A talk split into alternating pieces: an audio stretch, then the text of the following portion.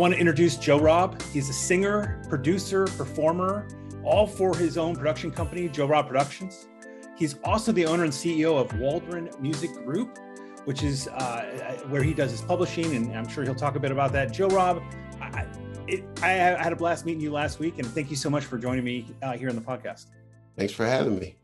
So, for those who haven't had a chance to sit on a uh, on a deck and drink some uh, drink a drink and and talk with you, talk about a bit about your background, um, where you're from, who you are, and what you do.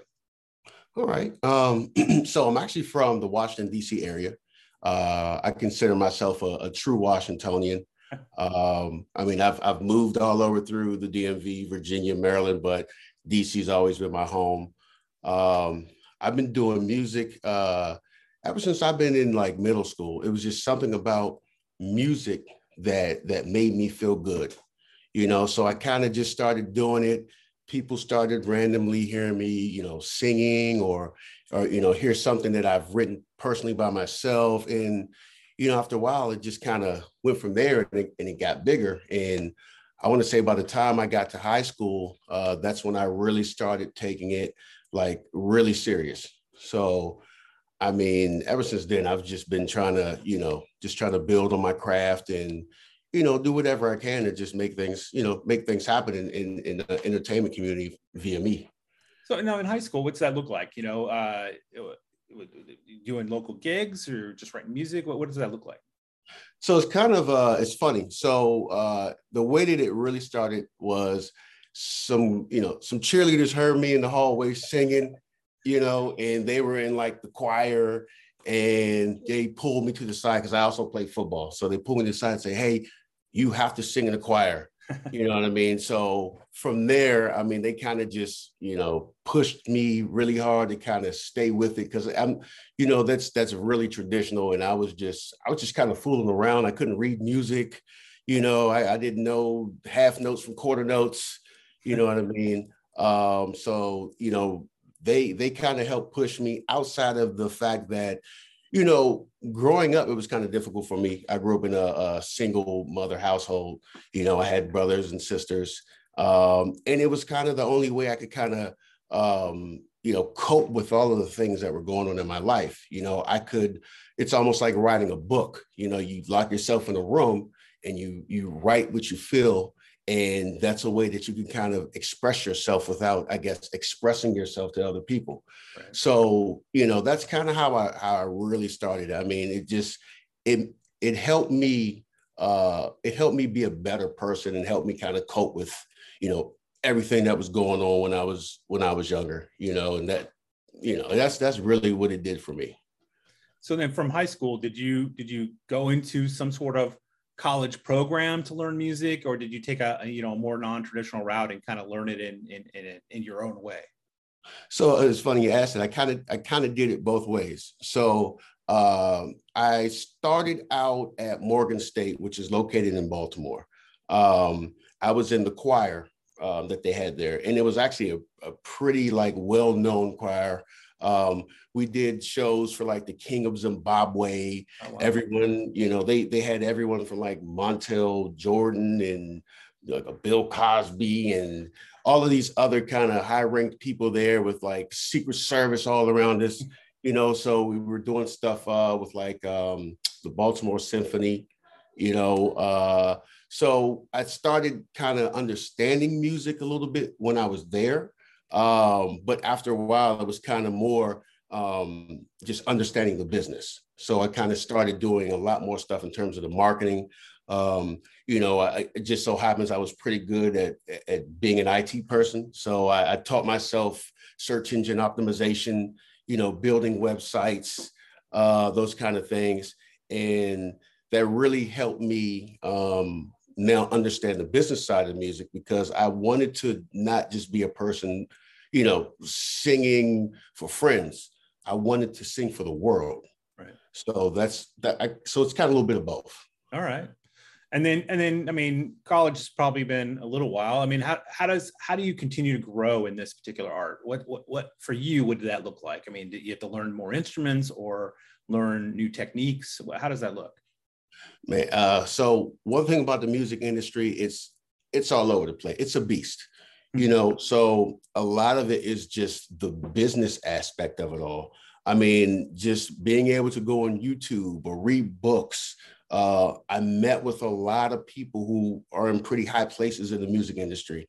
And you know they kind of gave me information uh, you know what to look for what to do you know because uh, you know i wanted to become like a major artist. But then after a while I started understanding how it worked and the pros and cons, more cons than pros if you're a major, you know, like for instance, as a independent artist, I can I hold all my money. Like I get all of my dividends. I don't owe anybody. If you were a major, the kind of deals that they give you, like these contracts are written in Greek, you know, no one knows what these contracts mean and at the end of the day people kind of get screwed over. So right the, uh, the company the agent everybody gets a cut right? Exactly. Everyone gets a cut. I mean even the owner's sister gets a cut you know like so uh from there i just you know just a lot of research. I mean i failed at a lot but from those fails i've gained a lot. It helped me become a better um a better artist a better entertainer a better businessman. You know, I opened up a facility. I had that open for about five to six years, uh, located right in Maryland. Um, full fledged from recording studio, dance studio. You can shoot music videos. We had a green screen. Mm-hmm. Um, I mean, we had everything. I built the studio myself, you know, and then after a while, I kind of wanted to do something a little bit more exclusive uh, because it started taking away from who I was as an, as an artist. I couldn't focus on myself. I was doing a lot more for other artists, you know. So I decided, you know what, we're gonna we're gonna kind of change that out. Now my studio is a little bit more just it, it's exclusive. So only certain people that I that I know that I trust, um, you know, can come and and you know we can jam out. so, well, and yeah. you can control the time, like you said, to produce your own stuff as well. Exactly. exactly. Yeah, I think that's something I, I I've met a few um, people who who like to write, right? And they also find that same problem. They're working a full time job, and then they they're helping others do stuff, and then they run out of time for their own art. Right. Yeah, and it's it's not hard. It's not hard to to run out of time because honestly, I think any artist who loves what they do, they could do it 24 hours a day. You know, and all artists, real I, I, honestly, I feel like you know, we do it for free, but that's why we need like managers and agents because you know, someone say, "Hey, can you do this?" Nine times out of ten, we're like, "Well, we love what we do, and we can do it for free." So we kind of need a bad guy to be in our corner every now and then and say, "Hey, no, you have to put some money out for this." Right. You know, so it's it's it's pretty funny.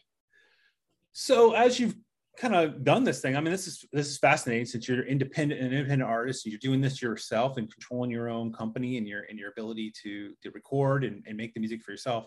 Are, are, you are you doing a lot of collaborations? Are you creating all of the track, right? All the different sounds in the track. You or you are you bringing other people in to help you do that? How, how's so, that work when you create your product? What's that creative process look like?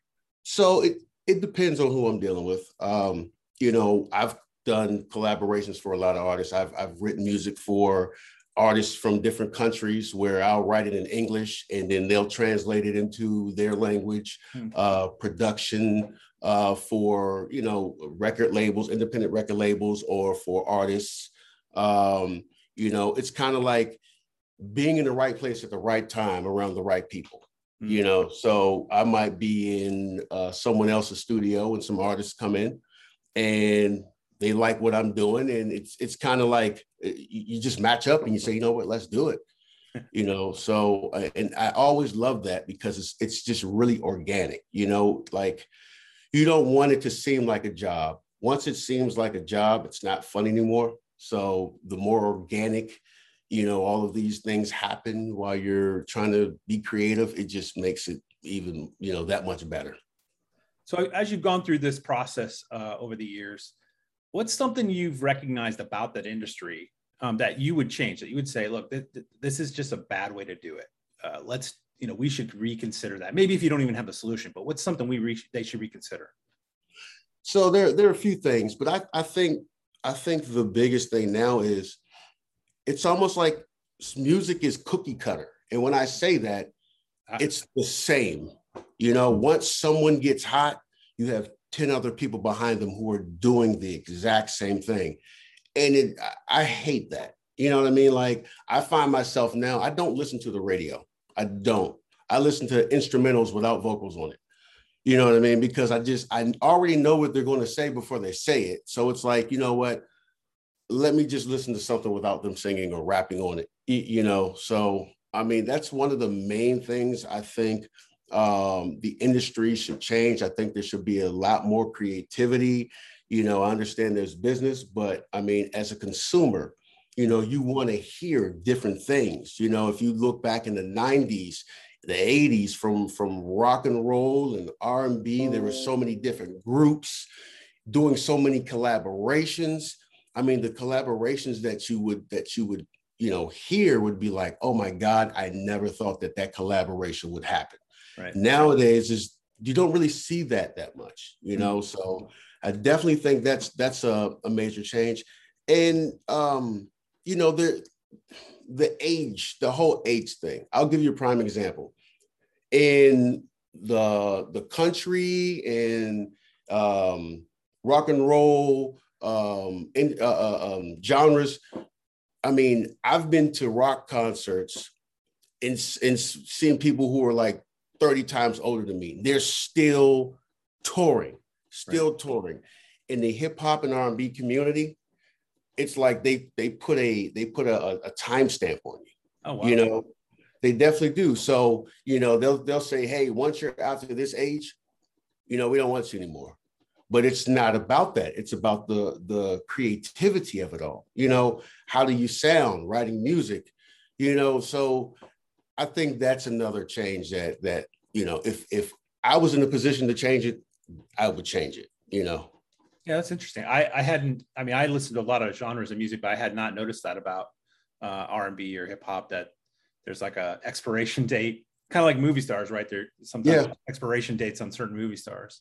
Exactly. If they age out. That's um, that's definitely something that's because you're right I, I mean shoot if air supply or somebody came through right now i'd probably go see them right i mean right, exactly. why not i didn't get i couldn't afford it when i was a kid i mean right. I, I can go now when i can afford it exactly yep so how does that how do those kind of challenges um, influence the the way you do it then uh i think the the way that it influences me uh so one I kind of like to go against the grain when I'm when I write music. You know, I'm more of a retro style kind of guy. I love the 90s, you know, so a lot of my music, like the way that I build my harmonies when I sing or when I'm writing something, they're kind of geared more around uh, 90s uh, artists, primarily R&B, but I also like to step outside of R&B. I've done, you know, pop records. Um, I'm trying to work on like a, a country style record. Um, I've done everything from older school sounding R&B music to newer sounding. And then I recently did a, a production album for Meditation Museum, uh, where it's just all uh, vibing music. You know, it's just something that feels good. You know, you can sit there and just zone out. You know, and there's there's a there's a song on that album for every feeling that you have you know so doing that i mean that project was one of my funnest projects i think i've ever done you know because it kind of made me step outside of the of, of what i'm used to.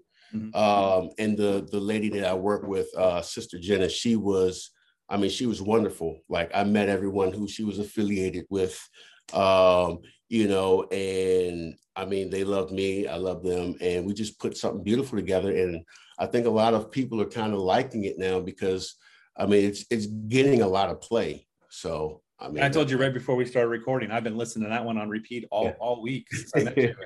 I'm really enjoying that that album. So so is that the is that the benefit for you of being an independent person who controls their kind of their own what they want to do? You can dabble in all these different genres.